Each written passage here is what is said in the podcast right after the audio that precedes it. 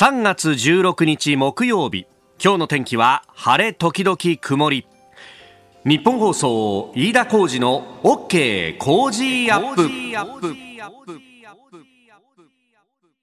朝6時を過ぎました。おはようございます。日本放送アナウンサーの飯田浩二です。おはようございます。日本放送アナウンサーの新業一華です。日本放送飯田浩二の OK 工事アップ。この後8時まで生放送です。えー、いよいよ今日16日木曜日を迎えたぞということでね、はい、えー、日本とイタリアの試合 WBC ワールドベースボールクラシック準々決勝ラウンド東京プールと、えー、いよいよ今日ね、えー、試合を迎えるぞというところであります。まあ、後ほどこの番組の中でもね、えー、今日の実況担当山内博明アナウンサーとつないで、まあ、昨日はあ会見があったりだとかね、えー、いろいろ取材をされているということですので聞いていこうと思いますけれどももうなんかこの話題いろんな角度から もうこすられてるというか掘り下げられてるというかね、はい、えー、もうもはやその試合そのものじゃなくってね、うん、えー、周辺情報がいっぱい出てきてるよね。そうなんですよね、えー、もうなんか懐かしい名前としてはこのイタリアのね、えー、チームの監督がマイク・ピアッツァさんで、えーえー、かつてそのロサンゼルス・ドジャースで野茂英雄さんとこうバッテリーを組んでいたと、なんかそのイメージってすごくあるもんねというね、えー、ですんでネット上のねあの願望としては今日のこの始球式は野茂さんに投げてもらったら面白いだろうねみたいなね。いいですね、えー、他方なんかあのサッカーとね、はい、えー、の融合というところで、まああの森保監督はすでに始球式やられましたけれども今日は長友さんなんじゃないかとかいろんな話がね噂としては飛び交ってますよ。ねえー、そんな中ですけれどもやっぱり国際試合になるといろんなねあの各国のメディアもやってくるということでで今はそういうこうメディアの人たちも個人で SNS なんか使って発信なんかするから、はい、えー、その話題なんかも取り上げられていて。うんあのそういや東京オリンピック・パラリンピックの時も話題になってたなっていうのがなんか日本の食べ物。ああのコンビニ弁のおにぎりだったりとかそうだよね。スナック菓子とか結構話題になりましたよね、うん、あの時は。なんかあの時さ、うん、新陽さんもよくイギリスの記者かなんかのツイッターとかを見て話題にしてなかった？そうです。カナダだった気がしますね。うんうんうん。なんかコンビニ飯こんなにすげえみたいなのをす。ごいツイートしてる人がいたこれさえはレストランはいらないみたいな感じでこう毎晩こう今日は何食べたってこう記録して写真をアップしてる記者の方がいて、うん、だからそれを見るのが結構好きだったんですよね。あったよねなんかね、うん、今回もなんかそういう盛り上がりがあるらしいという話で、はい、えー、海外記者が絶賛したじゃがりこ。ああわかるよと。いいですよね。サクサクサクっていくのが。あれがね、ええ、ああビールにもよく合うしな。あ確かにおつまみでもね、いいですよね。えー、結構、あの、じゃがりこチーズの写真を添えて、えー、こんなフライドポテトのような味がするスナック菓子がマクドナルドに行かなくても買えるのかみたいなね。えー、確かにあのクオリティはなかなかね。なかなかないですよね。ね、その投稿していたあの MLB 公式のマイケル・クレア記者なんですけれど、うん、他にもね、あのジョジョ園弁当を食べて、あなるほど。美味しいっていうその感動のあの感想を投稿されてたりとか。いやでもこういうのこうビジネスにならねえのかなとかすごく思ったりなんかするよね。確かにね。あのツイッターのタイムラインでこう見てるとこの今回の WBC とは全く関係のないところなんだけど、はい、なんかあの留学だか仕事行ってるだかでアメリカに行ってる人がアメリカ人ってものすごくピザが大好きなんだって言うんですよ。である時ピザポテトを持って行ったら なんだこのエクセレントなポテトはと。なんと。これはもうおかわりねえのかみたいな、あっという間に瞬殺になったみたいな。カルビさん、ここにビジネスチャンスがありますよみたいな投稿していて、ね。まあ、ただあの、日本から輸出するとなると、ひょっとしたらあの税金とかかかっちゃうのかもしれないけど、現地生産でああいう味が出せるのかどうなのかとか、ね、ピザポテトね、美味しいですよね。まあ、食品のこう現地生産とかって、ね、よくその現地生産の話で言うと、うん、ほら、トヨタがさ、あの、日本からこう送るとね、いろいろ貿易摩擦とかあったあの時代に、えー、現地で雇用を作って、うん、そしたらもう、あの、まあ、トヨタ、レクサスブランドでね、海外では売ってますけど、レクサスっていうのは、あの、アメリカのメーカーだだと思ってたぜみたいな風に、えー、なっていたりとか。だからそのうちあカルビっていうのはアメリカのメーカーじゃなかったのかい？みたいなことになったとしたらすげえ夢がある話だなとかね。ね。そういうきっかけになってくれればなと。そうしたらですね、はい、えー、あの袋一つあるいはじゃがりこのカップ一つどうなんだろうね。1000円ぐらいするんだみたいな話になるのかな。確かにね。ねえ、うん、こんだけ安いのはすげえみたいなね、安くてこのクオリティはみたいな話が出てるから、あいろんなところにビジネスチャンスは転がってるんだなと思うと、うん、一丁紙できねえもんかな、ね、一丁紙どうやって一丁紙するんですか、井田さん。そうなんだよ。問題はそこなんだよ。問題はそこ。俺にはノウハウもなければさ、そこで美味しいもの作る技術もないからさ、こうして話題にするぐらいが素敵なのかなっていうね。結局、まあ、粛々と。粛々と。今日もね、早めに帰って、えあの熱戦をラジオで聞こうなと。ねはい、え日本放送では夕方、えー、6時30分から、ショーアップナイタースペシャル日本対イタリア、えー、里崎智也さんと秋野さんの解説、実況は山内博明アナウンサーであります。ぜひお聞きいただければと、ね、期待をしましょう。ここが気になるのコーナーです。スタジオ長官各紙が入ってまいりました。えー、今朝の一面はあ2つに分かれるという感じで、春闘で行くか、あるいは今日来日する、えー、韓国のユン・ソンニョル大統領で行くかというところであります。えー、ユン大統領で、えー、書いたのは西朝日と毎日。えー、ユン朝日新聞ユン大統領日本も行動を徴用工解決策対極的な判断質問に書面回答と。これあの朝日と毎日と日経の3社で書面で質問をしてその回答が来たということなんで、まあ、特に朝日と毎日はそれを一面に挙げていると、えー、毎日新聞ユン氏徴用工対極的決断シャトル外交に意欲今日日韓会談と。いうふうに出ております、まあ、昨日はねあの読売があ対面でインタビューというのが大展開、えー、今日は朝日と毎日というところであります。で、えー、一方で春闘に関しては3紙読売一面、えー、春闘軒並み満額大手回答中小へ波及焦点物価高に対応、えー、産経満額続出物価高に配慮。実質賃金波及課題春闘集中回答。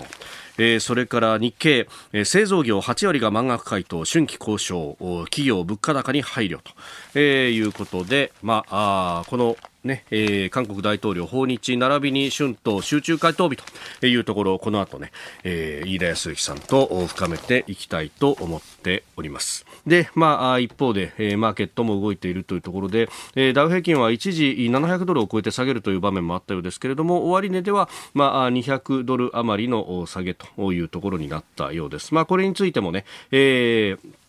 後ほど飯田さんと深めていければと思っております。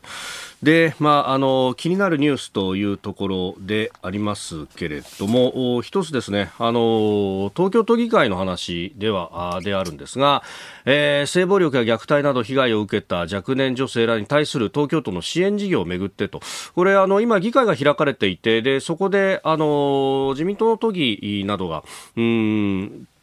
いろいろとね、あの、質問をしてというところなんですけれども、えー、川松慎一郎都議が、あ都議会の財政委員会で昨日質問したということで、で、その中でですね、あのー、事業委託先との契約を保健福祉局が必要な権限移入を受けずに、えー、締結していたということが明らかになったようであります。これ、額によるらしいんですけど、1000万円超えた事業の場合は、あ財務局長を経て知事に申請して個別的委任というのを受けなければならない。ないということなんですが、えー、平成30年度以降、この委託先との契約額はすべて1000万円を超えていたと。まあ、規則上はこの個別的委任が必要なんだけれども、それを受けずに、まあ、保健福祉局の局長の、権限の中でやったということが、まあ、規則上これが違うんじゃないの？というような質問があって、うんまあ、あの財務局側は確かにあの協議受けてないですねというふうに答えたということであります。まあ、後期の支出に関してというところで、まあ、あの、このね、えー、お金がどのように使われていたか等々というところ、まあ、議会でもこうして、えー、いろいろと、うん、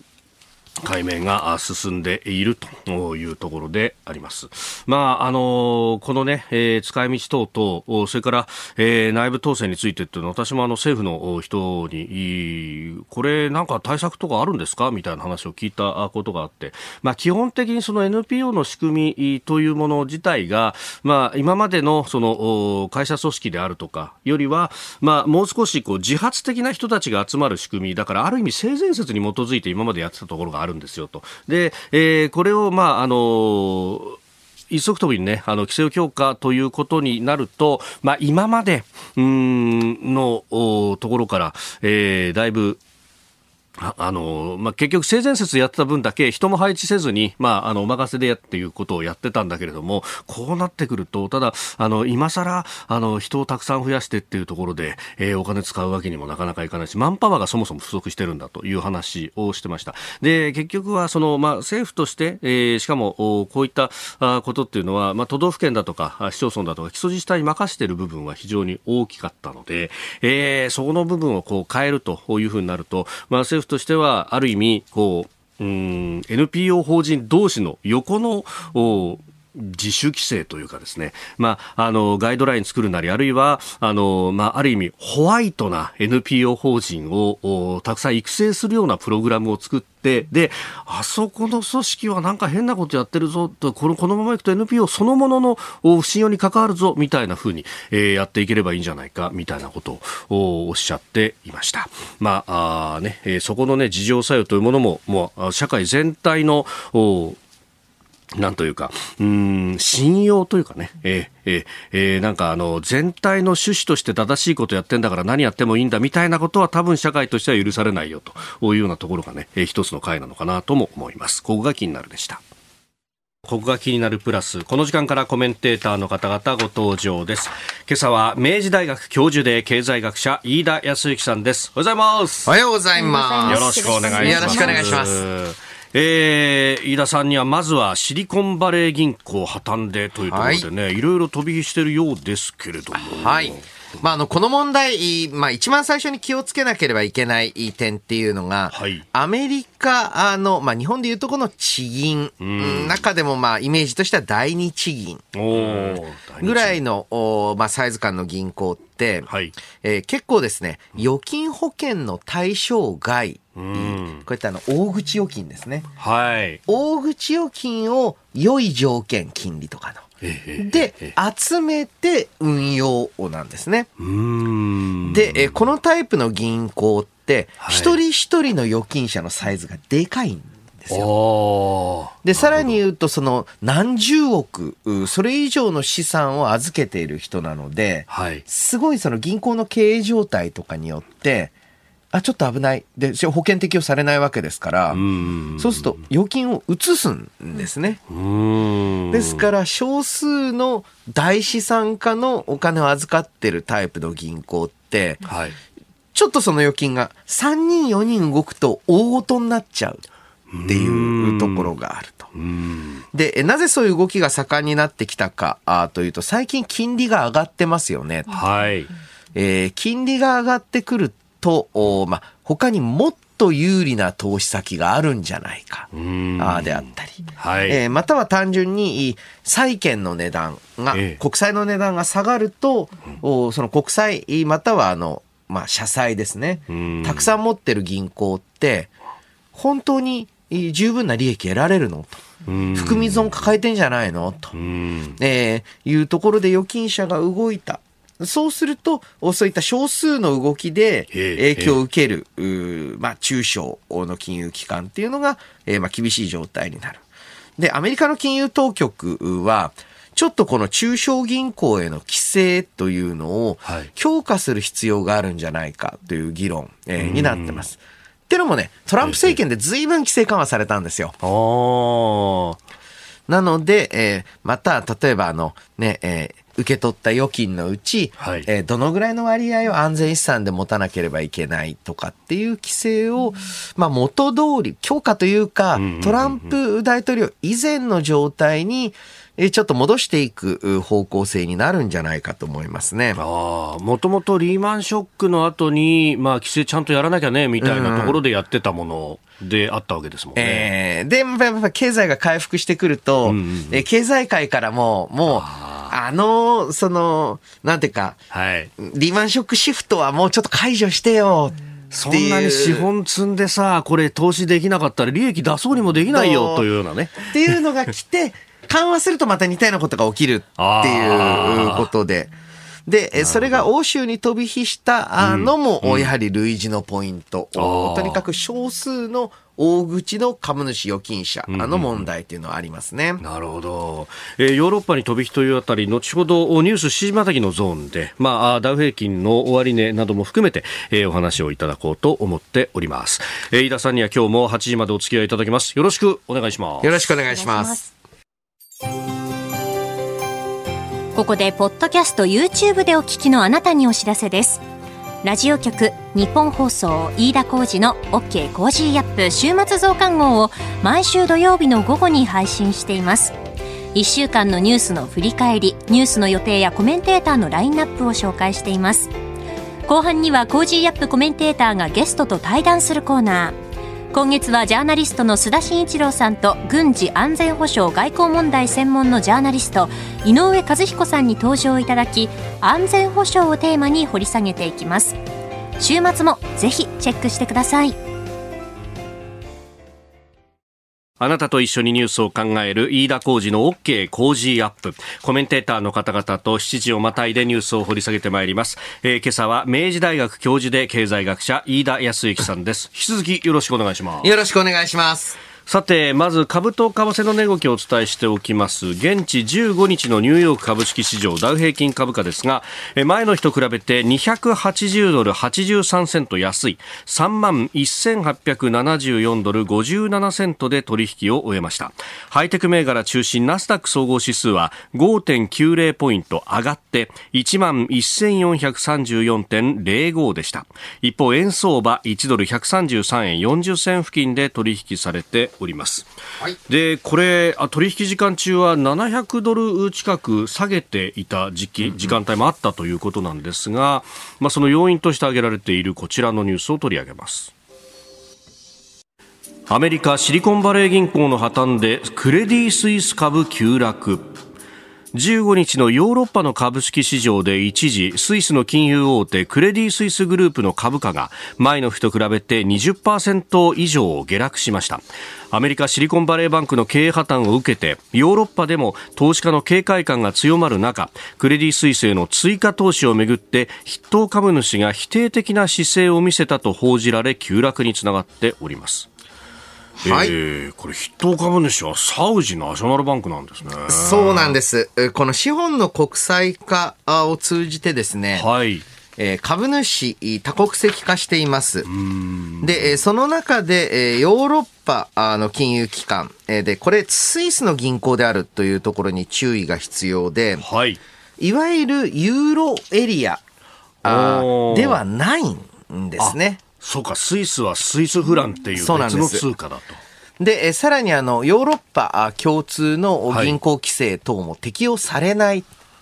うん、なるほど。で、スイスの銀行というのは伝統的に、やはりあの、えー、資産家、世界の資産家のお足を扱うというか、はい、お金を扱って運用するという部分がありますので、えーで、それにしてもちょっとクレディ・スイス経営危機や合併、その解消等続いたので、はい、株主構成がこのサウジナショナルバンクに偏りすぎてるんですね。で、えー、よく安定株主という言い方をしますけれども、はい、例えばオーナー一族が、あまた創業一家が、まあ、半分近く株を持っていますよ。これはこれで安定してるんです。ええ、いきなり売ったりしませんから。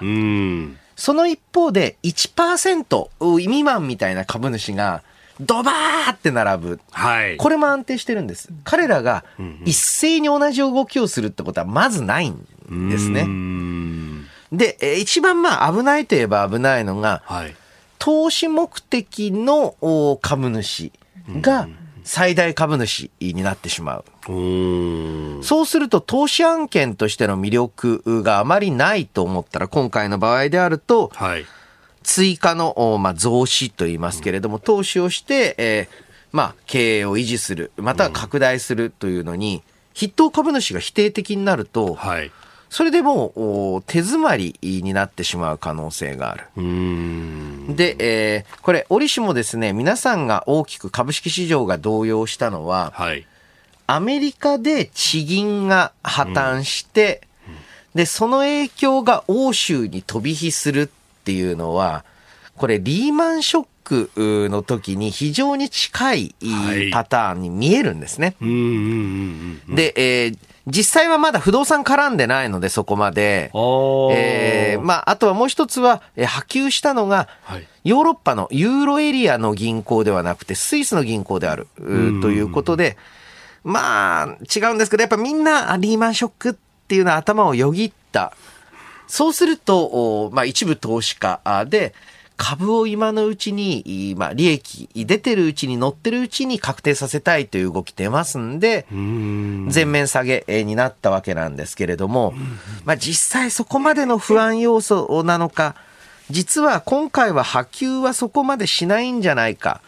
あともう一つは、あ今回、まあ、あの、世界的にもですね、えー、まあ、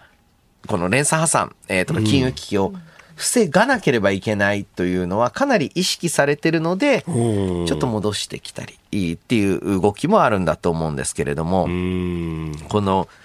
海外の、はい、えー、しかも、えー、数少ない預金者とか株主に支配株主になると、こういうことが起きるんだよっていうのを、まあ同時にちゃんと把握しておかなければならない。なるほど。で、やっぱりあの、世界中から資本を集めてますっていうと、一見安全だったり多様性があって安定するかのように思われるかもしれませんけれども、はい、うんさっきの、まあ、地方銀行も大口の預金者に頼ったことが、その大口の預金者が、いやもうこれダメだと思ったら急に危機になる。で、スイス銀行は、じゃあ、クレディ・スイスの場合も、はい、えー、やはりですね、えー、特定の株主、しかもオーナーでもなければ、うん、まあ、もちろん、あの、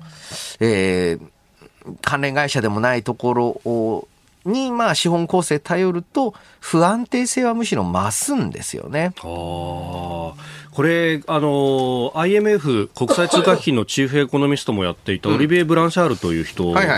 あの、ツイッターで指摘していたんですけれども、このまあ、クレディ・スイスの話なんかも含めてだと思うんですが、はい、ストレステストっていうのがあんまりこういう場面では役に立たないかもしれないよね、という指摘をしていて、うん、確かにこのクレディ・スイスも、あの、自己資本比率なんかで見ると、うん、あの、結構健全だと10%超えてるみたいな数字が出たりとか、はいはい、あと、その、シリコンバレーバンクに関しても、この銀行の場合は今度、小さすぎてストレステストの対象じゃないんだという話があって、そうすると、こう、規制とかっていうのも、ちょっと今までとは別の視点が必要なのかもしれないですね。はい。えー、オリビエ・ブランシャールといえばですね、私、大学院生の時は、あ僕らの世代だと必ず教科書がブランシャールだったので、あそうだったんですか。あの、懐かしいんですけれども、うん、あの、それは関係ない。えー、ただ、ストレステストというのは、あくまでも、はい資産、つまりどういうところに貸し付けてるのか、どういう資産を持っているか、なんですね。はい。で、今回のクレディ・スイスの場合は、えー、まさにその自己資本に当たる部分、資本を提供している人の不安定性、えー、なので、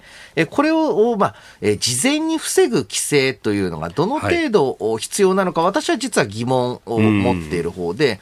むしろこういう時に中央銀行がスピーディーに救済に入ることができる体制、こちらの方が重要度高いと私は思ってるんですね。で、えどういうことか。えー、中央銀行は銀行の銀行と呼ばれます。はい、で、えー、これっていうのは、えー、最終的に銀行経営に短期的な不安が、あ生じたときには、急急速にその銀行に貸し付けて、事態の収集を図る。で、えー、こういったスキームを素早く発動できるかどうか、まあもう実際、えー、急ぎ、まあ、スイス中央銀行は動き始めていますので、はいえーえー、まあ、この動きによって、えー、安心感広がりつつは、今のところ今回の危機についてはあるみたいですね。うんうん、確かに一時は700ドル近く下げたダウがその後戻したっていうのは、うん、そういうニュースが伝わったからだとも言われています。えー、7時をまたいで続いていきます。ニュース7時またぎです。えー、中央銀行の救済策というお話がありました、うん、これ、なんか、それこそあの昭和恐慌の時に裏が真っ白な100円札釣ったりだとか、はい、そしてツイッターでも話題ですけれども、はいえー、豊川信金事件というのが、まあ、豊川信金事件っていくつかあるんですけれども、はい、えー、その中での取り付け騒ぎの件とか、えーえー、はい、で、えー、そういったところが頭よぎるわけなんですけれども、うんうんうん、銀行というのは、はい、皆さんからお預かりしている預金。ほどには、えー、現金持ってませんと。現金引き出しが急に集中すると対応できないことがある。はい、で、現代であれば、現金を引き出すっていう人以上に他行の口座に移すっていうことになった時、そういう時には、えー、日銀当座預金という各銀行が日本銀行に持っている口座を通じて振り替えを行います。そうすると、まあ、どんどんどんどん、えー、他行への振り替えばかりになると、はい、日銀当座預金が尽きてしまう。うなんていう時に、これが短期的な流れだと、はい、一時的なものだって思ったら中央銀行は、その銀行にお金を貸すことで支えるんですよね。えー、こういった機能を重要視されるわけなんですけれども、はい、えー、この豊川信金事件、えー、というのはどういう事件か。これは、あまあ、電車の中での高校生の噂話で、はい、豊川信金が危ないらしいと。うんうんうん、危ないっていうのが、はい、あの、なんか銀行強盗とか入って怖いんじゃないのみたいな意味だったらしいんですね、最初は。そうらしいですね。うん、まあ、あの、1970年代ぐらいですけど、ご時世的にそういうことが結構事件としてあったからいう、ね、そうですね。ええあの、っていうのが、経営が危ないっていうことで、無限伝言ゲームにが始まって、はい取り付け、みんなでお金を引き出しに行っちゃうってことが起きた。この噂研究の中では最も重要視されてる。コミュニケーションのなんかでそう、必ず出てくるやつなんですけれども、とは違って今回各、まあ、アメリカの地銀、はい、そしてクレディ・スイスの場合も、大口の預金者とか大口の株主。で、えー、今回の中でもサウジの件というのは、今今後の経済安全保障を考える上で、非常に重要なポイントを提供していて、例えば、この資本の支配的な提供先、主要株主が、大変言葉悪いんですけれども、悪意を持ってこういうふうに資本を引くってことが、はい、今回の場合は単純にあの、えー、投資等の問題である、っていうふうに言ってるんですけど、どこまで本当か分かんないですけどね。いや、確かにそのね、タイミング的にね、うん、あの、サウジアラビアがイランとの間で国交を回復するんだと。で、それを中国が仲介した。で、あの、両方とも産油国でもあると。で、今までのこのドルの信用っていうのが、石油を決済するにはドルだよねっていうところの信用から来てたから、うん、えこれってことは人民元にシフトするのかとかな、そういうこう想像しちゃったんですよ。あの、まさにですね、ええ、あの、今回の場合で言うと、その外交系の発端じゃないかっていう噂が、パーッと回ったのも大幅な下げの、はい、原因だと思うんですね。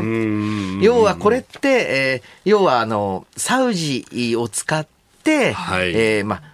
アメリカまたはヨーロッパ経済を混乱させようって話じゃないか。まあそこまでの話じゃないと思うんですけれども。うんえー、これちょっと陰謀論に行き過ぎですかね。でも、うん、そういう噂がかけず、駆け巡ると、はい、で本当か嘘かわからないけど、えー、一旦ちょっと株売っとくかっていうところが出るんですよね。はい。なるほどでしかもアメリカで実際に銀行の破綻があったということなどこうやっぱ世の中にこう不安要素がいっぱいあるところにちょっと火つけてくるっていう。で、えー、だからこそですね、この経済安全保障ってハイテク製品の輸出規制とかっていう物、物の話が中心だったり、あとは知的財産権っていうところに注目集まりがちですが、もっと古典的な金融、資本関係っていうところにも、えー、まあ、何らかの国際的な規制っていうのが必要になってくると思うんですね。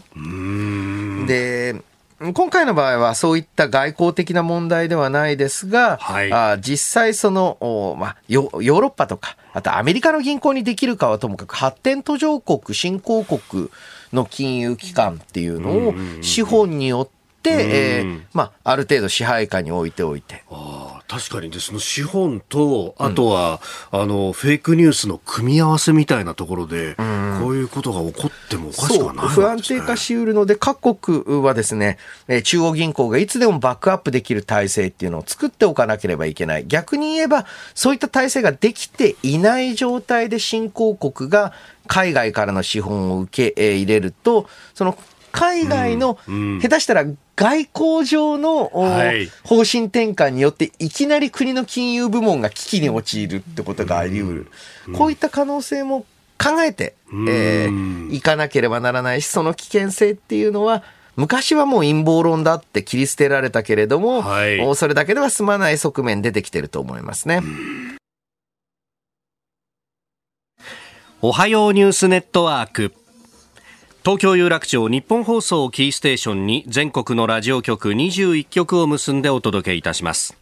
時刻は7時11分を過ぎました。おはようございます。日本放送アナウンサーの飯田浩二です。今朝のコメンテーターは明治大学教授で経済学者の飯田康之さん。取り上げるニュースはこちらです。アメリカオースティン国防長官無人機墜落受けロシア国防省と電話協議。国海上空を飛行中のアメリカ軍の無人偵察機がロシア軍の戦闘機と接触し墜落したことを受けてアメリカのオースティン国防長官はロシアのショイグ国防相と電話会談を電話で協議をしたと明らかにしました。一方ロシア側の発表では電話会談はアメリカ側の要請で実現したとのことです。ロシア側は戦闘機とアメリカの無人機の接触を否定しているということですけれども、うん、まあ、あの典型的なあ国防における偶発的な事態というのが、はい、まあ、おそらく発生したんだろうなと。うんうんうん、で、これあの、米英側もロ側もロシア側も、はい、まあ、もちろんこれは故意ではないんですけれども、うん、え今回私あの別に外交の専門家ではないんですけれども、見ていて思うのが、はい、この電話会談と、うん、まあ、お互いにお互いの主張を、えー、否定し合うまでいかずに、全然逆のこと言ってるんですよ。そうですね。ぶつかってねって話と、あの、もう間違いないって言ってるんだけれども、んだけれども、なんとなくそれ以上事態をエスカレーションしないようにコントロールしていると。はい。で、これって、えー、今後無人機等の活動っていうの盛んになっていってると、もっともっとこういう、よくわかんない偶発時点的な、えー、ぶつかり合いっていうのが起きちゃうと思うんですね。えー、で、その時、米、ロの間は、まあ、それこそアメリカ、ソビエトの時代から、はい、それが本物の大規模戦闘につながらないような、うん、えチャンネルっていうのをいろんな段階で築いてるんだなと。ああ、今回は国防担当大臣同士みたいな、う。ん、国防トップ同士。これあの、うん、まあ、要はあの幹部級にも何重にもあるわけですよ、ね、だって、まあ、今はともかくとして少なくとも米ソの時代だったら、はい、偶発事態で戦闘が始まったら、ええ、第三次世界大戦なわけですから、まさにキューバ危機の時それが意識されたわけですよね。で、それ以降やっぱりその偶発的な事故を本物の戦争に結びつかない工夫、つけない工夫っていうのを両国で重ねてきていると。さて中国なわけなんです。はい、この何十年にわたっ、えー、作ってきたストッパーとか、はい、えー、まあ、サーキットブレーカーじゃないですけれども、えー、の仕組みというのがあ、アメリカと中国の間でどのぐらいできているのか、えー、こういったところを今後、やはり極東の体制っていうのを考えると、必ず今後、それは米中かもしれませんし、はい、えー、もしかしたら日中かもしれない。で、その時にそれが本当の戦争に結びつかない仕組みというのを作っていく必要がありますし、これは今度は中国側から見て、本当の戦争はしたくないと思わせる力っていうのも必要なんですよね、日本側に。そしてアメリカ側に。同盟側にもと。えー、確かに。あの、やっぱこのニュース、速速報で来た時に、まあ、もう一つ思ったことは、かつてその海南島でアメリカの偵察機に対して、中国の戦闘機が接近し、接触し、そして戦闘機が墜落した、うん、あの時に確かホットラインがあるんでって電話したら誰も出てくれなかったみたいなそう。らしいんですよね。話があったというふうに言われますよね。もうあれはまあ明らかに意図的に無視したわけですよね。で、えー、当時の、まあ、中国、はい、まあ、解放軍であったり中国政府だと、アメリカと本格的に対立する、まあ、力が、まあ、もちろんなかったと。うん、はい。で、えー、その外交ルートを無視したのもですね、えー、それによってアメリカがエスカレーションしないだろうと。圧倒的にアメリカの方が強いんだから。はい。って思っていたわけなんですが、さて今はっていうところに行くんだと思うんです。同じことやったらものすごい疑心暗鬼を生むわけですよね。そうなんです。で、えー、だからこそ、まあ、アメリカ側は今回歴代最大の国防予算。はいえー、を編成しています。いかにして、えー、間違ってもアメリカと本格戦争状態に入りたくないっていうふうに思わせることも国防だし。で、えー、よくですね、えー、防衛費を増やすことが相手を刺激して、えー、まあ、攻められるリスクを高めるんだってい。う人がいるんですけれども、はいうん、ありとあらゆる理屈が真逆のことを普通示すんですよね。うん、えー、まあ、防衛予算または防衛の規模を下げて、まあ、例えば日本はほとんど武器を持ってませんっていう状態になったら、はい、それは攻めやすいんだから攻めますよ。だって怖くないんですもん。で、一方で、えー、非常に高いレベルの武装をしていたら、こちらもただじゃ済まない。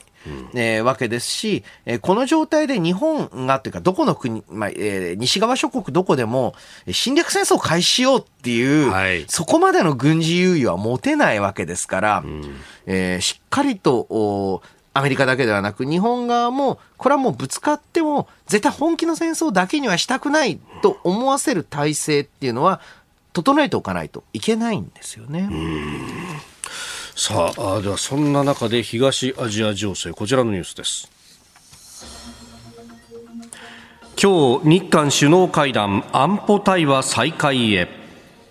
岸田総理大臣は今日韓国のユン・ソンニョル大統領と総理官邸で会談します。いわゆる徴用工、まあ、先の大戦中の朝鮮半島出身の労働者募集校をめぐる問題についての解決策の合意を踏まえて両首脳は日韓を相互に訪問するシャトル外交の再開を確認する見通しです。ということだそうですが、はい。えー、こちらもですね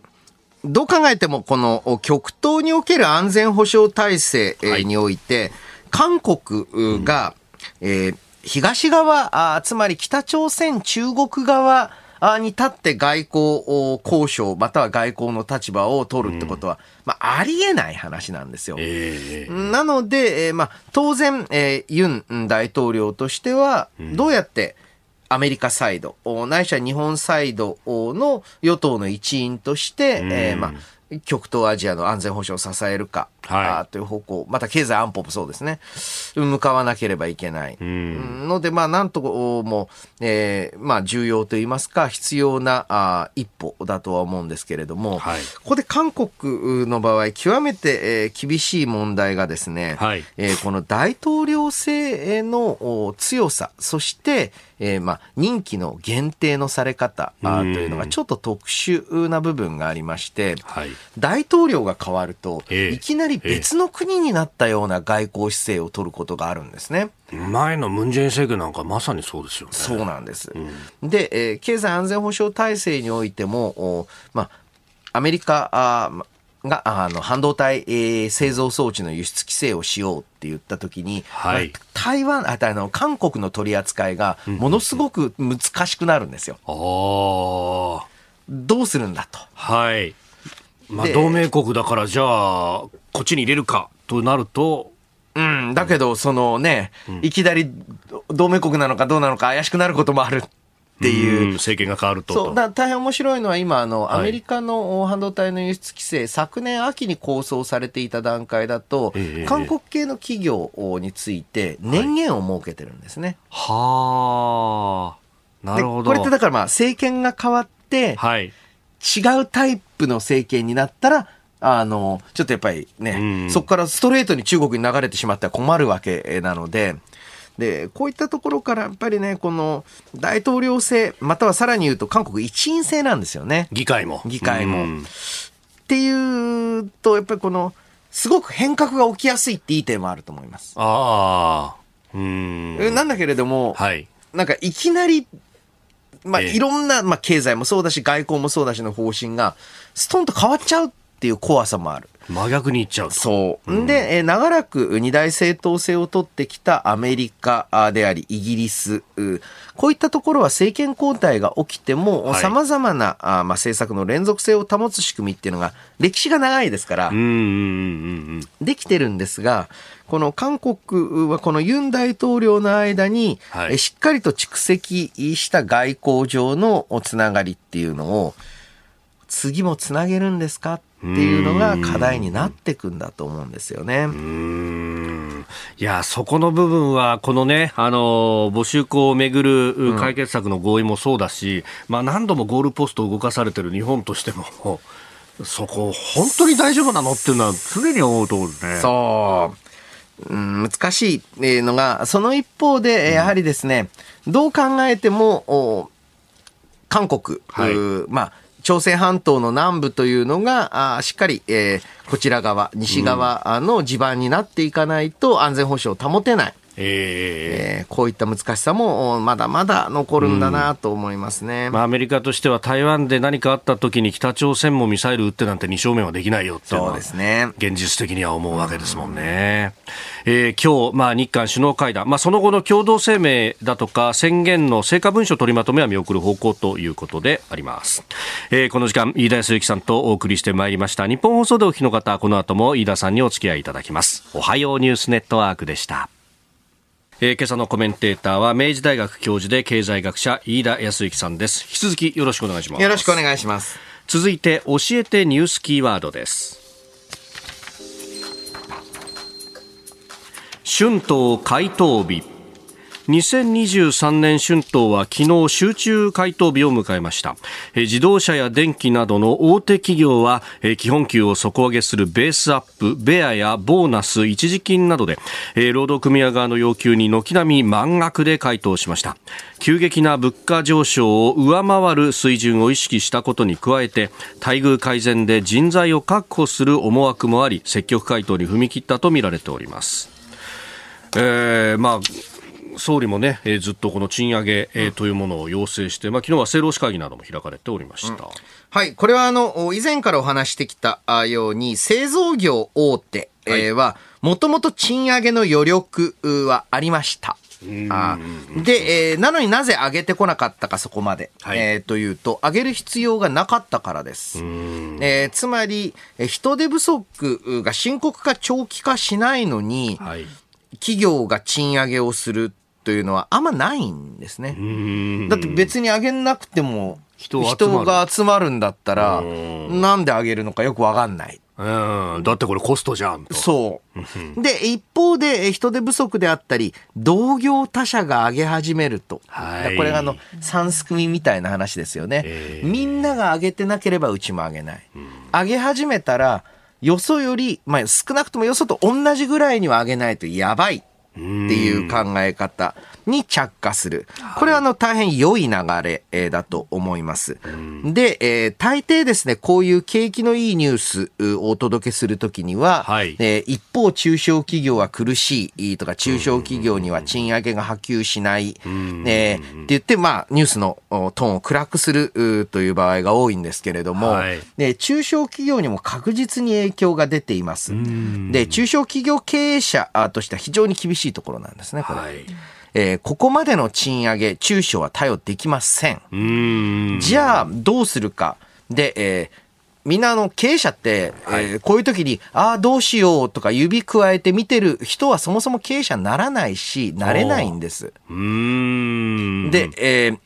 気に中小企業で、えー、働き方の柔軟化あであったり、はい、えー、勤務体制の柔軟化あみたいなものが一気にここ2年ぐらいで進んでます。ねまあ、もちろん本当はあの中小企業の経営者の方も、大手並みにドドンと値上げ、値上げじゃない、賃上げしたいんですよ。難しいじゃないですか。うん、収入の部分がそれに見合わないわけですもんね、今のところで、まあ、だからどうするかというと、はい、例えばあ、勤務のフレキシビリティを高めたり、どうやって働きやすい職場にしていくか。あさらに言うと、えー、今、日本における最大の人的資本の蓄積、まあ、眠っている眠れる人的資本は、30代、40代、既婚女性なんです。本当であれば、それこそ10年ぐらい正社員として、はい、または、えー、機関の従業員としてスキル積んできたけど、はい、子育てによって、えー、まあ、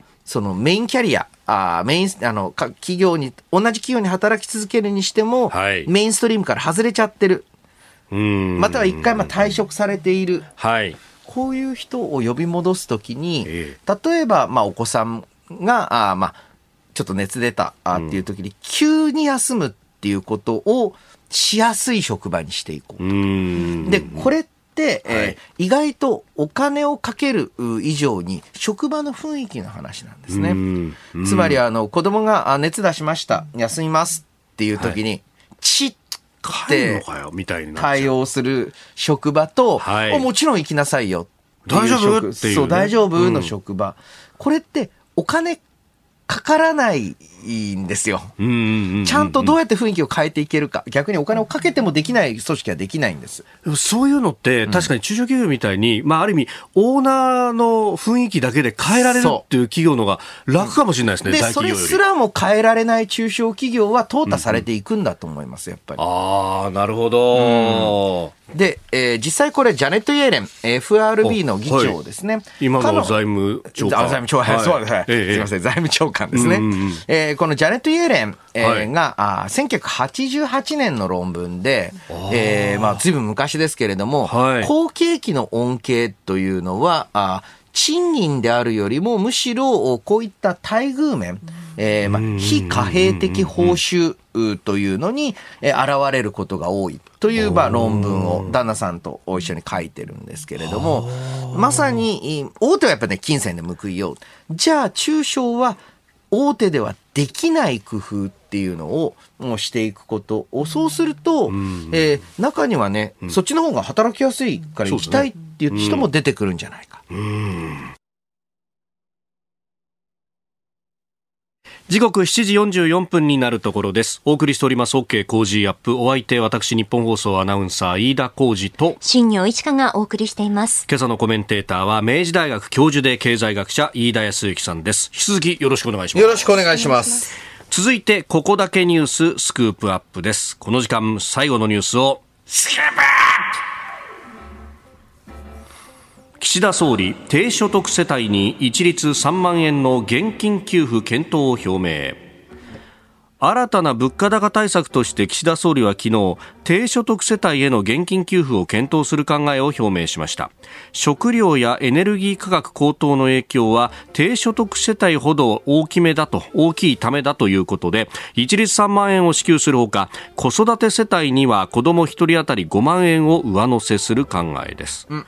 公明党の石井幹事長と官邸であった際の発言であったということであります。まあ、あの、公明党もね、ずっと子供、子育て世代の給付金っていうのを主張してきたところもあるので、はい。あの、まあまあ、与党内ではある程度合意ができていた話だとは思いますね。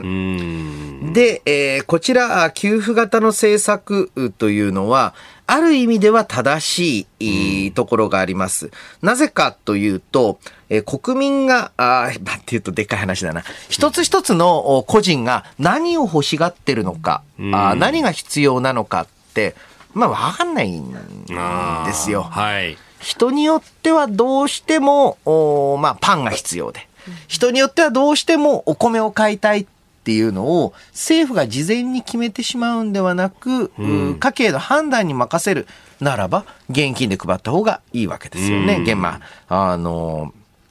そういった対応なので、決して方向性としては間違えてない。はい。ただまあ、うん、3万円、なんかの、このね、うん、なんでこの刻んでくるかなっっていうところは否めないんですね。えーえー、春蔵さんという方、上尾市の方、メールいただきましたが、はい、このね、一律3万円給付について、4月の統一地方選に合わせて現金給付与党が提案してくるのは明らかに選挙名店にしか見えないですと、うん、消費税の減税など不公平感のない政策を政府にお願いしたいですというふうにいただきました。そう。ただね、実は私、選挙対策としても微妙だなと思っていて、うん。うん、単純に言うとですね、はい、えー投票率は一つは年齢が上がるほど高いです。ああ、確かにそうですね。はい。はい、そして、えー、投票率、年収が上がるほど高いですね。ああ、そういう側面もあるんですね。で、えー、と考えるとね、はい、えー、実は子育て給付とかあ表にそんなに結びつくわけでもない。となると、どういうことかっていうと、はい、直接的な利害よりも、頑張ってやってます感っていうのをやはり出したいっていうところがあるのかなと。で、何かあの物価高に対して何もしてないじゃないかと言われたくないっていうのがちょっと大きいのかなと思っちゃったりして。なるほど。で、えー、実際この低所得世帯の、生活改善に何が必要かって言ったら、あやはり労働市場が活発化すること。で、えー、まあ、その結果として、賃金が上がる会社は上がる。はい。そして、えー、別の働きやすさが高まる。はい。で、えー、過去10年間の実績で、やはり今、2010年代半ばから、ずっとあの子供の貧困率が下がってきてるんですね。いいことなんですよ。はい。あの、まあ、それはやっぱり労働市場改善の影響が大きいと。ああ。親の収入が上がってきていたりとか、ね、収入先が出たりとか、そう。出てきた単純に言うと、うん、あのやはりこの貧困こちらあの今回は低所得ですけれども、はい、むしろ貧困というレベルですと一番は働けないが原因であることが多いんです。で、さすがにね幸か不幸か日本ずっと経済良くないですが、はい、ちゃんと働いて食えない国ではないんですよ。これはいい、あの、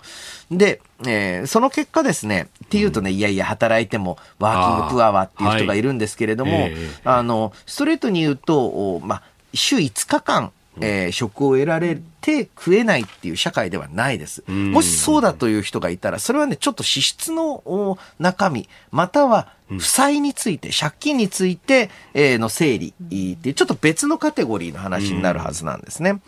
で、だからこそ、労働市場がいいと、例えばシングルで子育てをされてる方でも、えー、選択的な時間を選んだり、うん、フレキシブルな働き方で、まあ、最低限の所得というのが得られるようになる。うん、で、そういったところをどうやって、要は、景気の良い状態っていうのをどう作っていくか、あこういったところが課題になっていくと思います。だからね、3万円、さらに言うとこういう給付金って要はあの、はい、会社で言うとね、部屋の代わりに、ええ一時金でごまかされましたみたいなところがありますから、はい、じゃあ部屋は何ですかって言ったら、うんうん、まあ、減税。なるんじゃないんですかね。うん。確かにその方がね、可処分所得が直接こう、うんきちっと残ってくれると。そうん。いや本当、そういう意味ではこう補助金であるとか、うん、まあ、追加のこの物価高対策も、うん、そういうことはやるけど、税には手つけないですね、この政権は。まあ、つけないでしょうね。つけないでしょうね、うん、インセンティブ的にも難しいですあまあ上げる方向でつける可能性はなきにしも。ああそっちの。うんとは本当金融の部分も引き締めになるんじゃないかとかなんかあんまり明るい話題が出てこないんですが。うんそうなんです。でも今回、えー、アメリカそしてヨーロッパでの金融機関の経営破綻、はい、または経営危機、いずれも金利の上げ方のペースが早すぎたことが原因なんですね。で、こんだけ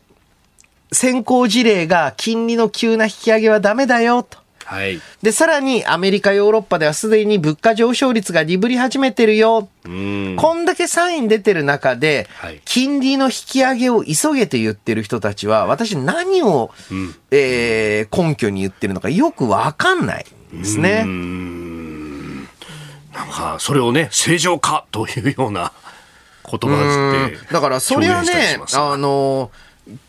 国債の利回りが高くなったり、あとは国債が上がったり下がったりする方が債券、えー、をトレードしてる人にはいいかもしれないですけれども、決して金融界でもメジャー、人数が多いとは言えない人たちの利害で、えー、政策を動かす意味はない。日本のメディアが何が悪いって、その債券を取り扱ってる業者の人が出てきて債券の政策、金利の政策の話していて、そりゃ、ご商売ですからな、と。あのー、そういうポジションでトークするわな。何利害関係者出てきて政策語ってんだ、バカじゃねえかって思うんですよ。えー、えー、スクープアップ、現金給付検討表明という岸田総理の話、まあ、そこからね、えー、経済金融政策についてもお話しいただきました。このコーナー含めて、えー、ポッドキャスト、YouTube、ラジコ、タイムフリーでも配信してまいります。番組ホームページご覧ください。あなたと一緒に作る朝のニュース番組、飯田浩二の OK コージーアップ。日本放送の放送エリア外でお聞きのあなた、そして海外でお聞きのあなた、今朝もポッドキャスト YouTube でご愛聴いただきましてありがとうございました。飯田浩二の OK コージーアップ。東京有楽町日本放送で月曜日から金曜日朝6時から8時まで生放送でお送りしています。番組ホームページでは登場いただくコメンテーターのラインナップや放送内容の原稿化された記事など情報盛りだくさんです。また公式ツイッターでは平日は毎日最新情報を配信中。ぜひチェックしてみてください。そしてもう一つ飯田浩二アナウンサーが「夕刊富士」で毎週火曜日に連載中。飯田浩二の「そこまで言うか」こちらもぜひご覧になってください。忙しい朝そして移動中ニュースを少し深く知りたい時ぜひ AM、FM、ラジコはもちろん日本放送のポッドキャスト YouTube でお楽しみください。